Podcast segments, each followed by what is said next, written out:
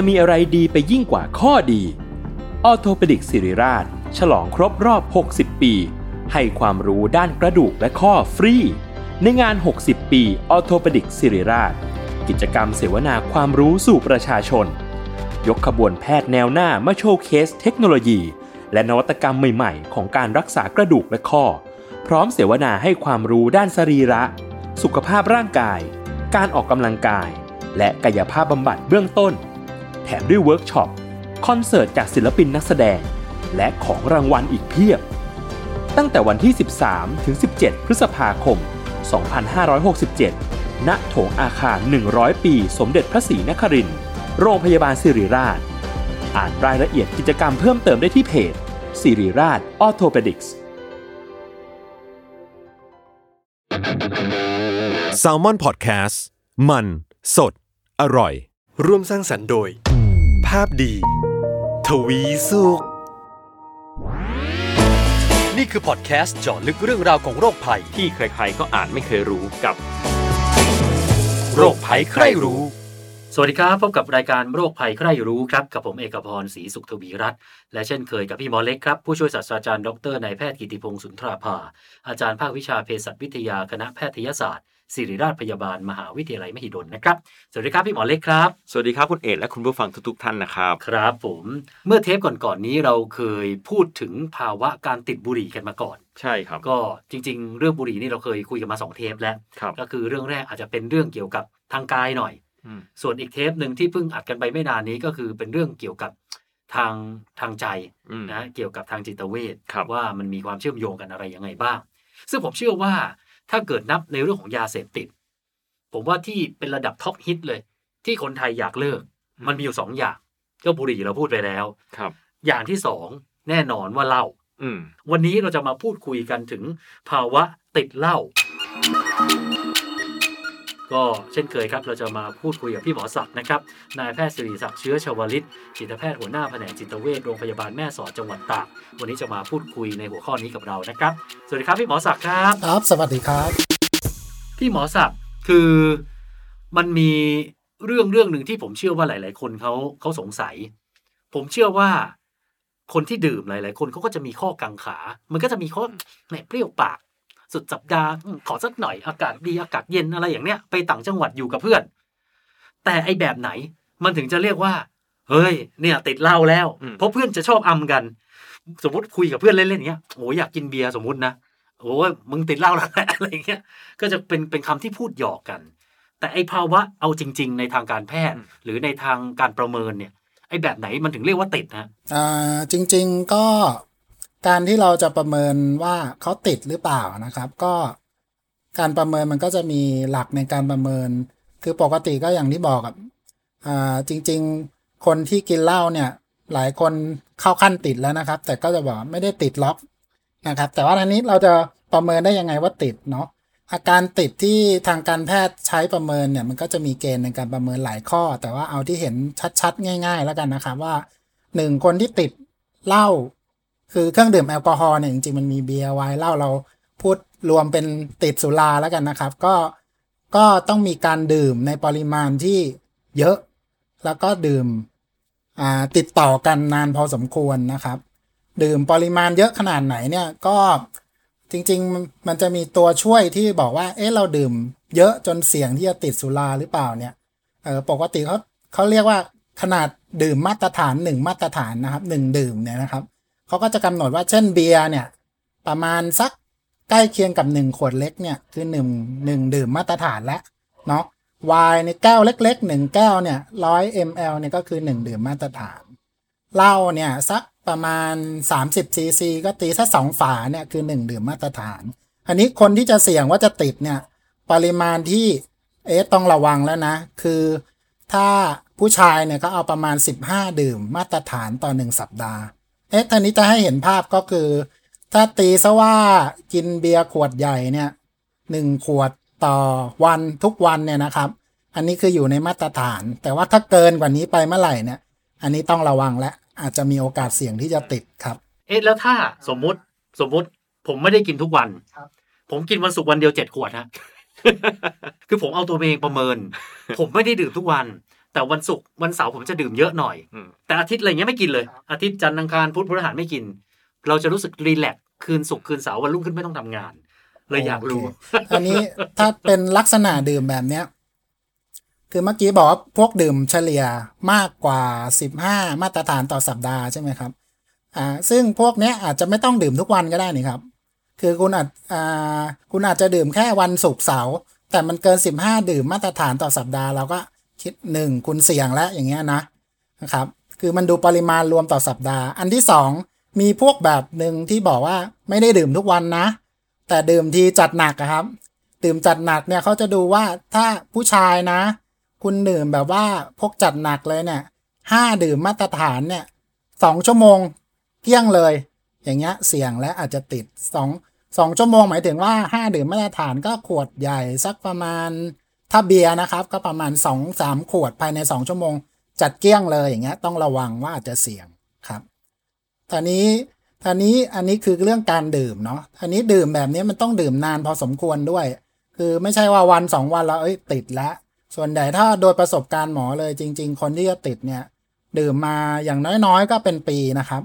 แต่ว่าโดยโดยประสบการณ์ในการรักษาเนี่ยหลายคนก็ห้าหกปีหรือสิบปีขึ้นไป คือเหมืนี่ยอนมีพฤติกรรมแบบนี้ซ้ำๆไปเรื่อยๆอะใช่ครับทำซ้ำๆไปเรื่อย ๆ เป็นปีๆหรือว่าเป็นห้าปีสิบปีเนี่ยก็จะมีโอกาสติด อันนี้คือเราพูดถึงปริมาณและระยะเวลาในการดื่มนะครับ อันนี้การที่จะบอกว่าติด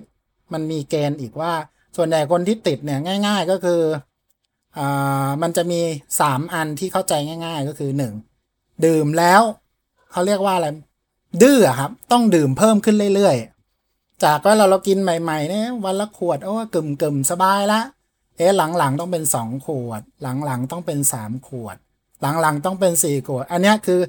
ถ้าภาษาการแพทย์เขาเรียก tolerance ถ้าภาษาไทยหมอเขาใช้คำว่าดื้อแล้วกันนะครับผมคือมันต้องเพิ่มขึ้นเรื่อยๆนะครับอันนี้อันนี้คือเกณฑ์หนึ่งที่บอกว่าน่าจะติด อันที่สองก็มีอาการถอนครับ ถอนคือยังไงคือถ้าพวกอ่า คนที่ติดเขาบอกว่าตื่นเช้ามานี่มันต้องถอนแล้วหมอ ถ้าไม่ถอนนั่นไม่ได้ คือ เย็นก็กินตื่นเช้าก็ต้องกินนะอันนี้คือต้องถอนถ้าถ้าไม่ถอนจะมีอาการยังไง ก็จะมีเหงื่อถ้าเบาๆก็เหงื่อออก มือสั่นนิดๆรู้สึกมันอยากดื่ม แต่ถ้าเป็นเยอะๆถอนเยอะ ๆ แบบ ที่ต้องล้มหนอนนอนเสือบางคน พอไม่ดื่มมีชักเลยครับ บางคนไม่ดื่มมีเพ้อมีสับสนวุ่นวายเลย อันเนี้ย คืออาการถอนครับ อันที่สามก็คืออาการภาษาชาวบ้านเขาเรียกว่าติดลมอะครับ เหมือนเช่น คุณเอกพิธีกรอยากจะดื่มเนี่ยเราตั้งใจว่าจะดื่มกับเพื่อนสักครึ่งชั่วโมงแล้วก็ดื่มคนเดียวสักประมาณ ไปกับเพื่อนครึ่งชั่วโมงไม่มีจริงเหรอจ้าแป๊บเดียวนะอะไรอย่างเงี้ย แต่แบบพอเอาเข้าจริงยันเช้าเลยครับตีสี่ตีห้าเนี่ยครับ หลักๆถ้าสามสี่ข้อเนี้ยจะเป็นตัวเกณฑ์ที่จะบอกว่าน่าจะติดแล้วครับ ก็คือ กินเยอะขึ้นเรื่อยๆ เริ่มถอนครับและเริ่มนานครับ เริ่มติดลม ใช่ครับ เออนะอันอันนี้ก็เป็นภาวะที่ผมเชื่อว่าใครหลาย ๆ คนอาจจะเข้าเกณฑ์อยู่รวมถึงผมด้วยนะอันอันนี้ถามถามถามพี่หมอศักดิ์หน่อยว่า ไอเมื่อกี้พี่หมอศักดิ์แอบพูดมาแล้วว่า บางคนถึงขั้นชักอืมอยากเลิก อยากแต่มันต้องกินอะ ไม่กินแล้วมันมีชัก อะไรพวกนี้เนี่ยมัน มันเกิดจากอะไรฮะเพราะผมเชื่อนะว่า หลาย ๆ คนที่ดื่มแอลกอฮอล์กินเหล้าเนี่ย เราจะไม่ได้รู้สึกอย่างแบบนั้น เราจะรู้สึกว่า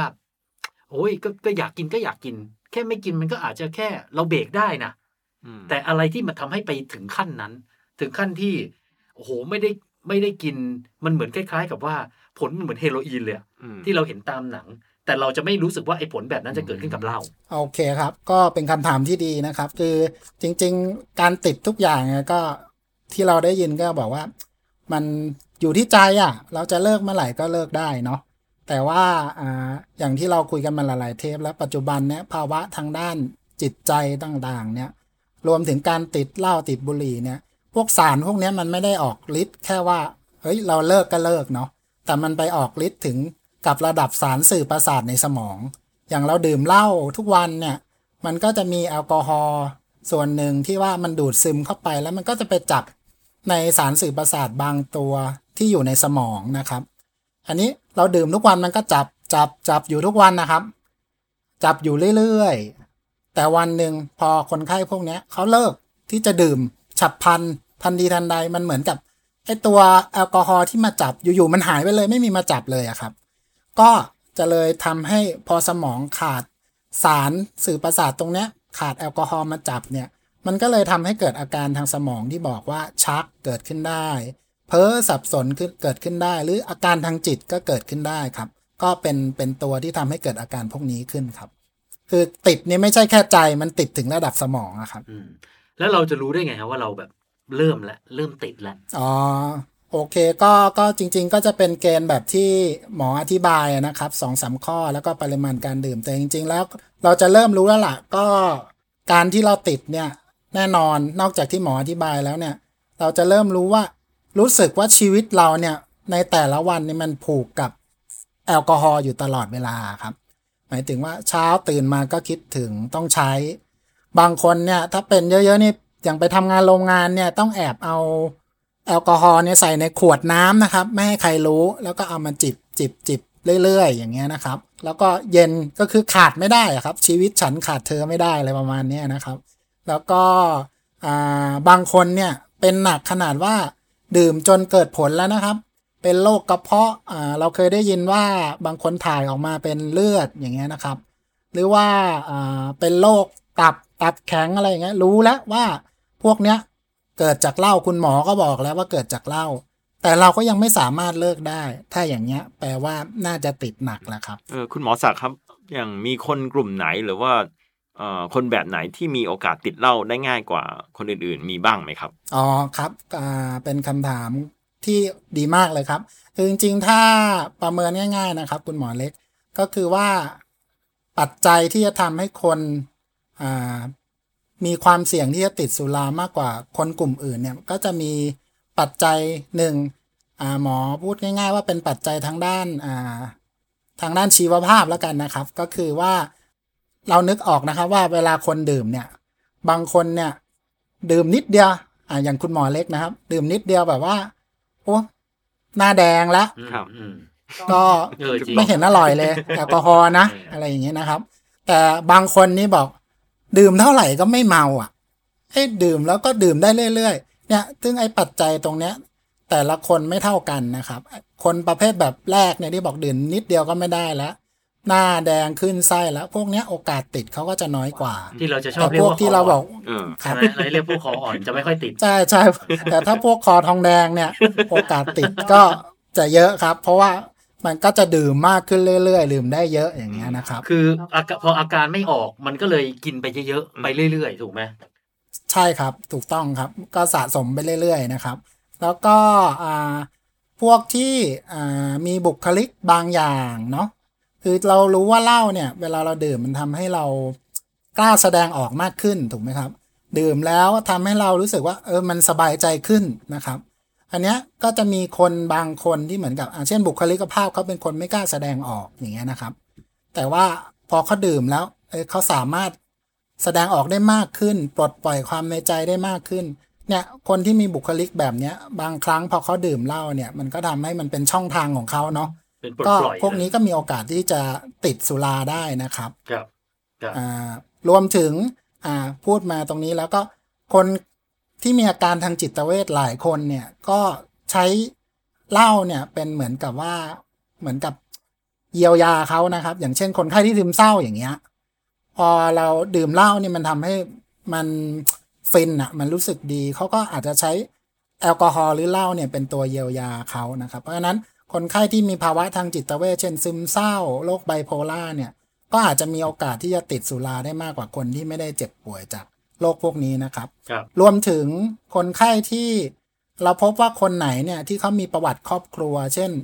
คุณพ่อคุณแม่เนี่ย ติดสุราอย่างเงี้ยนะครับเอ่อต้นทุนของเขาเนี่ย อาจจะมีโอกาสที่เขาเนี่ยจะติดสุรามากกว่า คนที่ในครอบครัวไม่มีใครติดสุราเลยอย่างเงี้ยครับครับเมื่อกี้ พอพูดถึงดื่มเหล้าแล้วมีความกล้าหรืออะไรมากขึ้น อันนี้ผมอยากถามทั้งพี่หมอเล็กพี่หมอศักดิ์เลยนะ ว่าเราจะเห็นบางคนกินเหล้าแล้วโอ้โหโคตรมันเลย แบบคึกมาก บางคนกินเหล้าแดนกระจุย บางคนกินร้องไห้ บางคนกินวูบจำอะไรไม่ได้แบล็คเอาท์ไอไอไอไอสิ่งที่มันเกิดขึ้น กับแต่ละบุคคลอย่างเนี้ยไอยในทางการแพทย์มันมีคำอธิบายไหม อืมก็ผมขอตอบแทนอ่าก่อนแล้วกันนะครับอ่าก็คืออย่างเล่าอย่างที่คุณหมอศักดิ์อธิบายในเบื้องต้นแล้ว มันก็เหมือนกับสารที่ออกฤทธิ์ในสมองอืมมันจะออกฤทธิ์ในส่วนที่ทำให้ความรู้สึกดีดีมากๆ คล้ายๆ กับยาเสพติดตัวอื่นๆออกฤทธิ์จุดเดียวกันเลยอืมตรงนี้ทำให้คนเราขาดสตินั่นแหละครับเรียกเอาง่ายๆ เอ๊ะแต่นะครับแต่พอขาดสติทำไมบางคนมันแฮปปี้มากอืมนั่บานงแหคนละมันเศร้าโคตรคืย่างอเงี้ยตำแหน่งที่มันออกฤทธิ์เนี่ยก็คืออ่าตำแหน่งที่ทำให้เกิดความรู้สึกดีแบบแบบ แบบสุดยอดอะอืมนะครับอืมตรงนั้นอะ เลยทำให้คนอยากเสพอยากเสพครับเกิดความรู้สึกที่ดี แต่บางครั้งถ้ามันออกฤทธิ์มากเกินไป หรือว่าน้อยเกินไป ก็จะเกิดผลที่แตกต่างกันไปด้วยนะครับ อืมครับ เอ๊ะ คุณหมอศักดิ์ฮะมันเกี่ยวอะไรกับแบบปมในจิตใจไหมอ่าอันนี้นี่ผมอยากถามในเชิงแบบจิตแพทย์ อ๋อ ก็จริง ๆ ก็อาจจะเกี่ยวในแง่ว่าอ่า เช่นเมื่อกี้ที่หมอบอกอะนะครับว่าถ้าคนมีบุคลิกบางคนก็มีบุคลิกบุคลิกแบบค่อนข้างเก็บกด เก็บเรื่อง เก็บความในใจอย่างเงี้ยนะครับ เพราะฉะนั้นเนี่ยอ่าแอลกอฮอล์เนี่ยก็เป็นเครื่องมือหนึ่งในการปลดปล่อยของเขา แล้วอย่างที่คุณหมอเล็กอธิบายไว้ละเอียดก็คือว่าไอ้ตัวแอลกอฮอล์เนี่ยทำให้เหมือนกับว่าความยับยั้งชั่งใจน้อยลง เพราะฉะนั้นอะไรที่อยู่ในใจมันก็พลั่งพลูออกมาหมดนะครับ คือก็ก็น่าจะเป็นลักษณะนี้นะครัคือบถ้าจะใช้คำว่า แต่ละคนมีปมไม่เหมือนกัน แต่เหล่ามันระเบิดปมนั้นออกมา งั้นถูกไหมฮะใช่ครับ ถูกครับ บางคนก็เลยร้องไห้ครับ บางคนก็เลยหัวเราะอะไรอย่างเงี้ยครับ คือมันอาจจะทำให้ปกติถ้าเรามีสติสัมปชัญญะเราเรากดสิ่งพวกนี้ไว้ในใจได้ถูกไหมครับ แต่ว่าพอเราดื่มเนี่ย มันระเบิดออกมาเลยครับอย่างที่บอกครับ อะเราพอจะคุยกันเรื่องภาวะติดลุ่งติดเหล้ามาสักพักแล้วอืมมาที่เรื่องวิธีการเลิกแล้วกันอืมในหัวข้อของเราในวันนี้ ไอ้วิธีการเลิกเนี่ย คือในในในความรู้สึกของใครหลาย ๆ คนก็จะรู้สึกว่ามันเลิกง่ายกว่าบุหรี่มันก็ไม่น่ายากก็แค่มันไม่ดื่มนะฮะหรือว่าในในในในความเป็นจริงเนี่ย มันมีคนที่เขาพยายามที่จะเลิกเหล้าแล้ว แล้วมันมันมันมันมีความยากง่ายอะไรกว่าที่เราคิดไหมฮะ ในการเลิกเหล้าอะถ้าเกิดเทียบกับบุหรี่ก็ได้ ครับ ก็จริง ๆ แล้วเนี่ย คราวที่แล้วหมอคุยเรื่องบุหรี่นะครับครับ บุหรี่เนี่ยจริง ๆ คือก็มีอาการถอนของการหยุดบุหรี่ได้ แต่ว่าอาการถอนของบุหรี่เนี่ยส่วนใหญ่ที่พูดในเทปที่แล้วมันก็จะเป็นเรื่องอารมณ์หงุดหงิดฉุนเฉียวความอยากบุหรี่ ซึ่งเราจะพบว่าคนคนเลิกบุหรี่เนี่ยส่วนใหญ่เขาเลิกด้วยตัวเองแล้วอย่างที่หมอคุยนะครับ แต่ว่าเขาเลิกไม่ได้สุดท้ายเขาก็มาให้อ่าแพทย์ช่วยในการที่ทำให้เขาเลิกได้สำเร็จง่ายขึ้น แต่ว่า แอลกอฮอล์เนี่ยจะมีความต่างนะครับอแอลกอฮอล์เนี่ยถ้าหยุดโดยที่จริง ๆ คนไข้เนี่ยมีการติดที่ค่อนข้างรุนแรงเนี่ยความเสี่ยงจากอาการถอนเนี่ยจะเยอะกว่าอย่างที่บอกก็คือ อาจจะมีช็อกมีเพ้อมีสับสนได้ บางคนที่หยุดสุราเนี่ยบางครั้งจะมีอาการทางจิต มีหูแว่วมีประสาทหลอนได้นะครับ หมอก็เจอเคสที่ ดื่มสุราเยอะๆ หยุดสุราแล้วมีอาการทางจิต มีหูแว่วอ่า แล้วก็เอาอาวุธ เช่นมีดหรือปืนเนี่ยทำร้ายคนข้างเคียงเนี่ยก็เคยเจอ เพราะฉะนั้นอาอาการจากการหยุดสุราเนี่ยจริง ๆ แล้ว ในเคสที่รุนแรงเนี่ยจะรุนแรงกว่าบุหรี่ครับาการแนะนำก็เลยแนะนำว่าถ้าคนไหนคิดว่าเราน่าจะหยุดสุราอออยู่ในเกณฑ์ติดสุราแล้วเนี่ยการหยุดเนี่ยถ้าได้ปรึกษาแพทย์ รือผู้เชี่ยวชาญเนี่ยน่าจะดีกว่าครับ แล้ววิธีการรักษานี่เราเรายังไงฮะเราต้องให้ยาช่วยหรือว่าให้กำลังใจหรือว่าเออวิธีการเลิกเหล้านี่ไม่ค่อยไม่ค่อยมีใครรู้สักเท่าไหร่นะใช่อ่าการเลิกเหล้าเนี่ยอ่าสมมุติว่าได้มาเจอแพทย์หรือผู้เชี่ยวชาญนะครับ เราก็จะประเมินก่อนว่าอ่าตัวคนไข้เนี่ยการติดเขาติดขนาดไหน เขาเคยหยุดด้วยตัวเองและอาการถอนเนี่ยรุนแรงขนาดไหนนะครับ ซึ่ง พอเราประเมินได้แล้วเนี่ยแพทย์ก็จะให้การรักษา การรักษาเนี่ยก็จะมีเรื่องยานะครับ ยาก็จะช่วยในแง่ว่า อย่างที่บอกว่าพอหยุดเหล้าทันทีเนี่ยสมองที่คุ้นชินกับแอลกอฮอล์เนี่ยบางทีก็ต้องมีตัวอะไรมาช่วย เราก็จะมียาเนี่ยที่ไปช่วยผ่อนหนัก ให้เป็นเบาให้อาการที่ถอนสุราเนี่ยลดน้อยลงหรือว่าอ่าไม่รุนแรงนะครับ อันนี้คือในแง่ยาซึ่งยาเนี่ยอาจจะต้องให้ โดยเฉพาะในช่วง 1 เดือนแรกเนี่ยก็จะต้องให้ค่อนข้างเข้มข้นหน่อยนะครับ แต่ว่าการรักษาอย่างอื่นเนี่ยที่สำคัญไม่แพ้กันก็คือทำยังไงให้พอเขาลดอาการที่รุนแรงได้แล้วเนี่ยให้เขามีแรงจูงใจในการที่จะเลิกสุราได้ต่อเนื่องอ่าซึ่งอันนี้ก็เป็นส่วนที่สำคัญไม่แพ้กันนะครับอ่าโดยปกติถ้าเรารักษาเรื่องสุราเนี่ยอ่าอย่างที่โรงพยาบาลที่หมอดูเนี่ยเราก็จะตามคนไข้ไปเรื่อยๆจน เขาหยุดสุราได้ประมาณ 1 ปี พอหยุดได้ 1 ปีเนี่ยเราก็ถือว่าเขาน่าจะเลิกได้ค่อนข้างเด็ดขาดแล้วก็จะยุติการรักษานะครับเออถ้าเกิดเราเทียบเทียบเวลาคราวที่แล้วติดบุหรี่เนี่ยผมจำได้ว่าหมอสักบอกว่าต้องเลิกสูบมาประมาณ 3 เดือน ใช่ครับ ของบุหรี่จะสั้นกว่าเยอะเอเลยอครับแต่แต่ของแต่เหล้านี่คือสุรานี่ท่เราไหจะตามต่อยาวหน่อยครับ ประมาณเท่าไหร่ฮะประมาณถ้าสำหรับหมอนี่ประมาณ 1 ปีนะครับอืมหนึ่งปีนี่คือไม่แตะเลยถูกไหมฮะใช่ครับคือคือถ้าเป็นไปได้ก็คือถ้าไม่ไม่ไม่ดื่มเลยจะดีที่สุดครับ ถ้าเกิดว่าหรือว่าถ้าดื่มก็ให้ดื่มให้น้อยที่สุดครับ แต่ว่าถ้าหยุดดื่มได้เลยหนึ่งปีเนี่ยก็ถือว่าครบคอร์สของการรักษาครับ ถ้าในในที่คุณหมอรักษามาเนี่ยมีคนติดเหล้ากับติดบุหรี่อันไหนมารักษามากกว่าอืมที่เจอบ่อยจริง ๆ จะเป็นสุรานะครับ แล้วก็สุราเนี่ยที่มารักษาก็หลายครั้งคือคนไข้ดื่มจนจนอาการเยอะแล้วครับ ญาติก็พามารักษา หรือบางทีคนไข้ไม่ได้มาหาหมอด้วยเรื่องสุราแต่มาด้วยเรื่องอื่น เช่นว่าเป็นไข้ก็ต้องมารักษานอนโรงพยาบาล แต่พอมานอนโรงพยาบาลรักษาเรื่องไข้คนไข้ไม่ได้ดื่มนะครับ พอไม่ได้ดื่มอาการถอนสุราก็เยอะขึ้น คุณหมอที่ดูเรื่องไข้อยู่ก็ต้องปรึกษาให้จิตแพทย์ไปร่วมดูด้วยครับครับ ทิ้งท้ายนี้ฮะในในช่วงท้ายอยากให้พี่หมอศักด์ฝากอะไรหน่อย ในฐานะที่ผ่านผ่านคนติดเหล้ามาเยอะในฐานะที่เป็นคุณหมอเนี่ย แล้วเมื่อกี้เท่าที่เราฟังจากจากพี่หมอศักดิ์เนี่ยโอ้โหอาการอาการความรุนแรงมันดูเยอะนะอยู่ๆก็ช็อกอยู่ๆก็มีอาการเยอะ อยากให้หมอศักดิ์ฝากอะไรทิ้งท้ายสักนิดหนึ่งว่าไอ้ความน่ากลัวของการการติดเหล้ามันเป็นยังไงเพราะผมเชื่อว่า คนไทยอะจะไม่ได้รู้สึกว่าการติดเหล้ามันเป็นเรื่องรุนแรง มันเราจะรู้สึกธรรมดามากอ๋อนี่กินเหล้าเอาไปกินเหล้ากันเหรอเออโอเค มันจะต่างกับกับกับบุหรี่นะเดี๋ยวนี้ผมเชื่อว่าความรังเกียจของบุหรี่เนี่ยคนก็จะเริ่มรู้สึกว่าเอ้ยสูบบุหรี่เหรออะไรเงี้ย หรือว่าการไปเล่นยาเสพติดอย่างอื่นเหล้ามันจะรู้สึก ไม่ค่อยถูกจัดในหมวดของยาเสพติดอะ เราจะถูกรู้สึกว่ามันเป็นการโซเชียลไลซ์อะไรอย่างเงี้ยเอออยากจะให้พี่หมอศักดิ์พูดในในประเด็นนี้ทิ้งท้ายหนะได้ครับ ก็ จริง ๆแล้วก็เรื่องเล่าอย่างอย่างที่คุณเอกบอกเลยครับว่า มันได้รับการยอมรับอาจจะเยอะกว่า เพราะว่ามันมองเป็นเรื่องการออกสังคมการเข้าสังคม แต่ทีนี้ถ้าเกิดว่าใครที่ฟังแล้วรู้สึกว่าเอ๊ะการดื่มของเราเนี่ยมันมากกว่าการเข้าสังคมแล้วสุราเริ่มมีอิทธิพลต่อเราเกือบตลอดทั้งวัน สุราเริ่มทำให้อ่าหน้าที่การงานของเรามันเริ่มได้รับผลกระทบ ความสัมพันธ์ของเรากับคนอื่น เช่นกับคนในบ้านคนในครอบครัว เริ่มมีผลกระทบนะครับ แล้วก็ผลกระทบทางกายก็ชัดขึ้น เราเริ่มคิดช้ามึนงง เริ่มมีอารมณ์แปลกๆ เช่นหดหู่ทางกายเริ่มมีการเหนื่อยง่าย มีอาการปวดท้อง มีถ่ายผิดปกติออะไรพวกนี้นะครับ ถ้าเกิดเราคิดว่าเอ๊ะเราน่าจะเข้าเกณฑ์ที่ ติดสุราแล้วหรือว่าดื่มสุราค่อนข้างหนักแล้วเนี่ยหมอก็เชิญชวนว่าให้ทุกคนหาแนวทางที่จะหยุดสุรานะครับ โดยที่ถ้าในมุมมองที่หมอแนะนำก็มาปรึกษาแพทย์ จิตแพทย์หรือผู้เชี่ยวชาญ ซึ่งเราก็จะวางแผนร่วมกันในการที่จะช่วยให้คนไข้สามารถหยุดสุราได้ครับ ก็นะผมทิ้งท้ายนิดหนึ่งก็แล้วกันในฐานะเป็นคนดื่ม ผมว่าถ้าเราดื่มแบบแบบ ไม่ได้อยากจะบอกว่าสุราหรือเหล้าดีนะ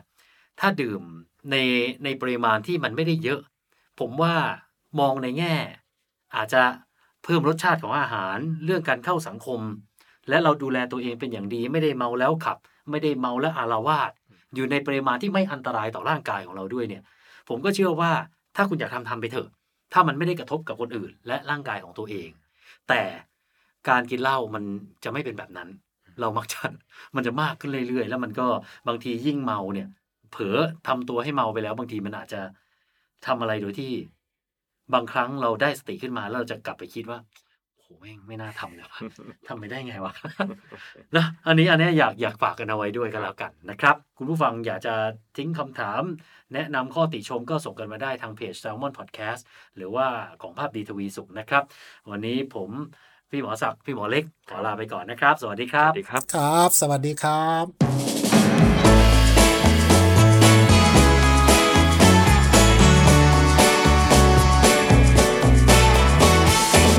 โรคภัยใครรู้